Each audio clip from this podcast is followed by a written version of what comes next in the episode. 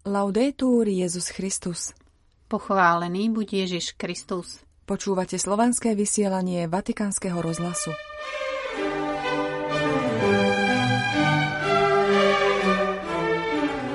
Choď a už nehreš. Tak znie téma dnešného pôstneho videozamyslenia kardinála Kantala Mesu. Dikastérium pre integrálny ľudský rozvoj zverejnilo tému 110. Svetového dňa migrantov a utečencov, ktorý sa bude sláviť 29. septembra. Téma znie Boh kráča so svojím ľudom. Vatikánske športové združenie podporuje inklúziu ľudí so zdravotným postihnutím. Haitský biskup Monsignor Duma bol zranený po výbuchu. Vo štvrtok 22. februára, v deň Sviatku katedry Apoštola svätého Petra, vás z väčšného mesta zdravia Miroslava Holubíková a Zuzana Klimanová.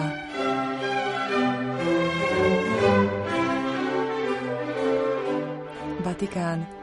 Rozhodnúť sa povedať rázne nie hriechu – O tom hovorí pápežský kazateľ kardinál Raniero Cantalamessa vo štvrtom videozamyslení, ktoré pripravuje pre Vatikán News v priebehu času duchovných cvičení pápeža Františka a čelných predstaviteľov rímskej kúrie. Dnešné video má názov Choď a už nehreš. La parola di oggi da accogliere è quella che Ježišove slová, ktoré máme dnes prijať, sú tie, ktoré adresoval cudzoložnici po tom, čo sa jej žalobcovia vytratili – Žena, nik ťa neodsúdil. Nik, pane, ani ja ťa neodsudzujem. Choď a už nehreš. Každý z nás, ak si dobre spituje svedomie, si uvedomí, že popri mnohých hriechoch, ktorých sa dopúšťa, existuje jeden, ktorý sa od ostatných líši. Ide o ten hriech, ku ktorému je človek tajne trochu pripútaný, ktorý vyznáva, ale bez skutočnej vôle povedať dosť. Svetý Augustín vo vyznaniach opisuje svoj boj za oslobodenie sa od hriechu zmyselnosti. Bolo obdobie, keď sa modlil k Bohu so slovami Daj mi čistotu a zdržanlivosť, ale, dodal tichý hlas v jeho vnútri, nie hneď, prosím. Prišla chvíľa, keď sám pre seba zvolal. Prečo až zajtra? Prečo nie teraz? Stačilo, že povedal toto dosť, aby sa cítil slobodný. Čo konkrétne treba urobiť? Postaviť sa na chvíľu pred Boha a povedať mu, Pane, Ty dobre poznáš moju krehkosť.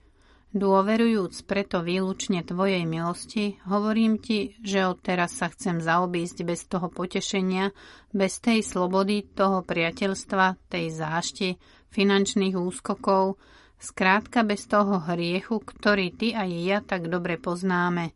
Hovorím dosť, a prichádzam prijať Tvoje sviatostné odpustenie. Možno znova upadneš, avšak pre Boha sa niečo zmenilo. Tvoja sloboda sa postavila na jeho stranu. Teraz bojujete vy dvaja spoločne. Uvidíš, okoľko lepšie je žiť slobodný od otroctva hriechu, v pokoji s Bohom i so sebou samým. In pace con Dio e con se stessi. Toľko dnešné video zamyslenie kardinála Cantalamesu. Vatikán. Oficiálne multišportové združenie Svetej stolice Atletika Vatikána privítalo v útorok 20. februára na návšteve Saru Minkarovú, ktorú prezident USA Joe Biden vymenoval za osobitnú poradkyňu pre práva osôb so zdravotným postihnutím. Vo Vatikáne sa stretla so Sarou Vargettovou, športovkyňou, ktorá v tomto sektore zastupuje spomínané Združenie Svetej stolice. Šport má neuveriteľnú silu pri podpore začlenenia ľudí so zdravotným postihnutím do spoločnosti. Na túto myšlienku sa zameralo stretnutie so Sarou Minkarovou, ktoré sa uskutočnilo v sídle Združenia Atlétika Vatikána. Pani Minkarová je libanonského pôvodu, je moslimka a je od 7 rokov slepá. Ako poradkyňa navštívila Rím, aby diskutovala o prípravách na nadchádzajúci summit G7 o zdravotnom postihnutí, ktorý sa bude konať v Taliansku koncom tohto roka. Pani Minkarová sa rozprávala so Sarou Vargetovou, talianskou stredoškoláčkou a atletkou, ktorá trpí juvenilnou idiopatickou artritídou od svojich 18 mesiacov a pri športe za farby Vatikánu používa invalidný vozík. Nedávno na talianských halových majstrovstvách získala zlaté medaily v behu na 60, 200 a 400 metrov. Športovkyňa a americká osobitná poradkyňa sa vrúcne objali. Na záver ich stretnutia Sara Vargetová odovzdala Minkare štafetový kolík podpísaný pápežom Františkom. Ako v rozhovore pre Vatikán News povedala pani Minkarová, šport umožňuje ľuďom so zdravotným postihnutím dostať sa skutočne do kontaktu so svojou identitou, posilniť sa a zapojiť sa do týmu. Hostka z USA hovorila aj o veľkej úlohe, ktorú môže náboženstvo zohrávať pri začlenovaní ľudí so zdravotným postihnutím a vyzdvihla posolstvo pápeža Františka o inklúzii, pričom jeho prejav na minuloročných Svetových dňoch mládeže v Lisabone s výzvou prijať každého označila za super dôležitý.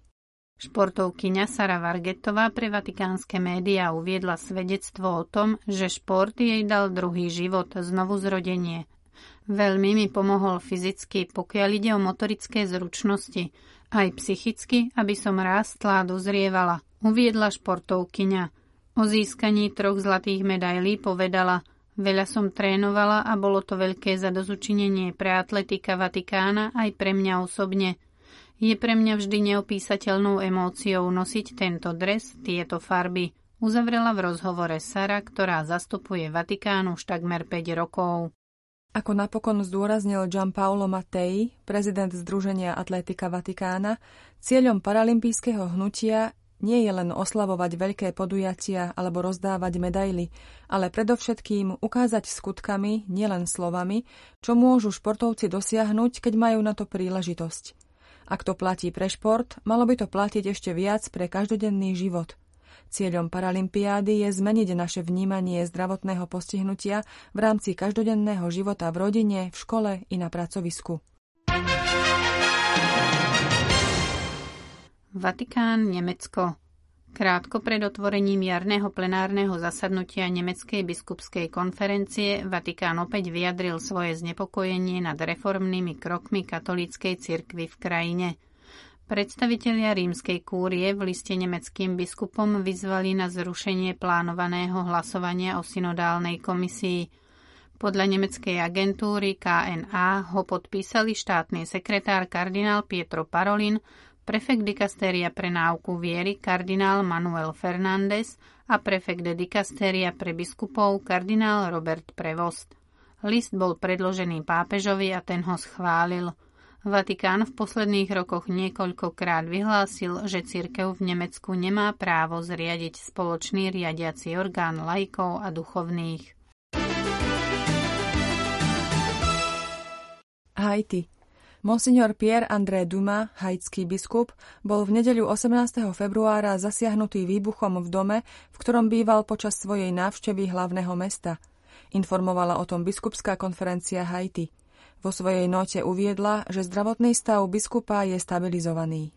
Táto správa prichádza v čase, keď sa situácia v západnej časti karibského ostrova Hispaniola nezlepšuje. V uplynulých dňoch ozbrojená skupina zautočila na osobný minibus premávajúci medzi Porta Prince a Mirebalaj, pričom zahynulo najmenej 10 ľudí. Podľa miestnych zdrojov ide o činnosť jedného zo zločineckých gengov. Haiti je už dlho v zajatí násilia rôznych gengov, ktoré bojujú o kontrolu nad územím. OSN oznámilo, že január 2024 bol najkrvavejším mesiacom za viac ako dva roky, keď bolo zabitých, zranených alebo unesených najmenej 1108 ľudí.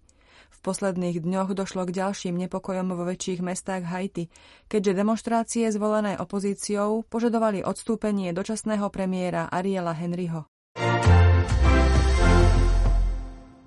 Milí poslucháči, prinášame druhú časť posolstva pápeža Františka na pôstne obdobie. Celého nájdete aj v podcaste na našej internetovej stránke. Téma posolstva znie Cez púšť nás Boh vedie k slobode. Púšť je miesto, kde môže dozrieť naša sloboda cez osobné rozhodnutie neupadnúť späť do otroctva – v pôsnom období nájdeme nové kritériá hodnotenia a spoločenstvo, s ktorým sa môžeme vydať na cestu, po ktorej sme ešte nikdy nešli. Avšak zahrňa to aj boj, ako o tom jasne hovorí kniha Exodus i Ježišové pokušenia na púšti. Proti hlasu Boha, ktorý hovorí Ty si môj milovaný syn a nebudeš mať iných bohov okrem mňa, sa totiž stavajú lži nepriateľa – Ešte hrozivejšie ako faraón sú naše modly, ktoré by sme mohli chápať ako jeho hlas v nás. Byť všemohúci, byť každým uznávaný a vládnuť nad druhými. Každý človek v sebe cíti vábenie týchto lží. Je to dobre známa cesta.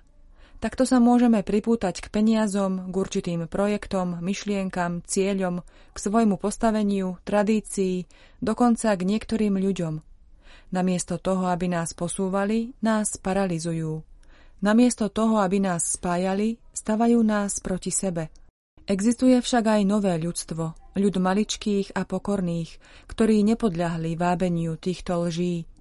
Pokým tí, čo slúžia modlám, sú nemí, slepí, hluchí a nehybní ako oni, chudobní duchom sú otvorení a pripravení. Tichá sila dobra, ktoré uzdravuje a nesie svet. Je čas konať, no v pôsnom období konať znamená aj zastaviť sa. Zastaviť sa v modlitbe, prijať Božie slovo a zastaviť sa ako Samaritán v prítomnosti zraneného brata. Láska k Bohu a k blížnemu je jedna a tá istá láska. Nemať iných bohov znamená zastaviť sa v prítomnosti Boha pri tele blížneho. Preto modlitba, almužna a pôst nie sú tri nezávislé skutky – ale ide o jeden pohyb otvárania a vyprázdnenia sa, preč s modlami, ktoré nás zaťažujú, preč s pripútanosťou, ktorá nás väzní. Len vtedy sa atrofované a izolované srdce prebudí. Spomalte a zastavte sa. Kontemplatívny rozmer života, ktorý nás pôst takto núti znovu objaviť, zmobilizuje v nás nové sily. V Božej prítomnosti sa staneme sestrami a bratmi, Budeme vnímať druhých s novou intenzitou. Namiesto hrozieb a nepriateľov nájdeme spoločníkov na ceste. To je ten Boží sen, zasľúbená zem, ku ktorej smerujeme, keď sme vyšli z otroctva. Synodálna forma cirkvy, ktorú v týchto rokoch znovu objavujeme a pestujeme, naznačuje, že doba pôstu je aj časom komunitných rozhodnutí, malých i veľkých, idúcich proti prúdu, schopných zmeniť každodenný život jednotlivých ľudí aj celých štvrtí. Ich nákupné zvyky, starostlivosť o stvorenstvo a začlenenie tých, čo sú neviditeľní alebo opovrhovaní. Každé kresťanské spoločenstvo pozývam k tomu, aby ponúklo svojim veriacim chvíle, v ktorých by prehodnotili svoj životný štýl, aby si našlo čas preskúmať svoju prítomnosť v spoločnosti a svoj príspevok k jej zlepšeniu. Beda, ak by bolo kresťanské pokánie podobné tomu, čo zarmucovalo Ježiša. Aj nám hovorí, nebuďte zamračení ako pokrytci. Znetvorujú si tvár, aby ľudia videli, že sa postia. Nech skôr vidno na tvárach radosť, nech cítiť vôňu slobody. Uvoľnime tú lásku, ktorá robí novým všetko, počnúc tými najmenšími a najbližšími vecami. V každom kresťanskom spoločenstve sa to môže udiať. Ak sa toto pôsne obdobie stane časom obrátenia, stratené ľudstvo pocíti príval tvorivosti, úsvit novej nádeje. Chcel by som vám, tak ako mladým ľuďom, ktorých som stretol minulé leto v Lisabone, odkázať. Hľadajte a riskujte. Na tejto kryžovatke dejín sú výzvy obrovské a náreky sú bolestné. Sme svetkami tretej svetovej vojny po kúskoch – Zariskujme však a myslíme na to, že nie sme v agónii, ale vo chvíli pôrodu. Nie na konci, ale na začiatku veľkého predstavenia. Takto uvažovať chce však odvahu. Ide o odvahu obrátiť sa, výjsť z otroctva. Viera a láska držia za ruku toto dieťa, ktorým je nádej. Učia ju kráčať a zároveň ju ťahajú vpred. Žehnám všetkým vás aj vašu pôsnu cestu. Milí poslucháči, po slovách posolstva svätého Otca na pôstne obdobie sa s vami pre dnešok lúčime. Svetý Otec a čelní predstavitelia rímskej kúrie zajtra končia svoje duchovné cvičenia, ktoré tento rok uskutočnili individuálne. Modlíme sa, aby priniesli bohaté duchovné ovocie. Do počutia zajtra. Laudetur Jezus Christus.